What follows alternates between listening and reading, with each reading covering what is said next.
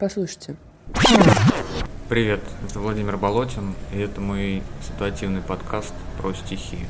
И сегодня первый выпуск, который посвящен моему любимому поэту Владимиру Маяковскому. Послушайте, ведь если звезды зажигают, значит это кому-нибудь нужно, значит кто-то хочет, чтобы они были, значит кто-то называет эти плевочки жемчужины, и надрываясь в метелях полуденной пыли, врываясь к Богу, боится, что опоздал, плачет, целует ему жилистую руку, просит, чтобы обязательно была звезда, клянется, не перенесет эту беззвездную муку.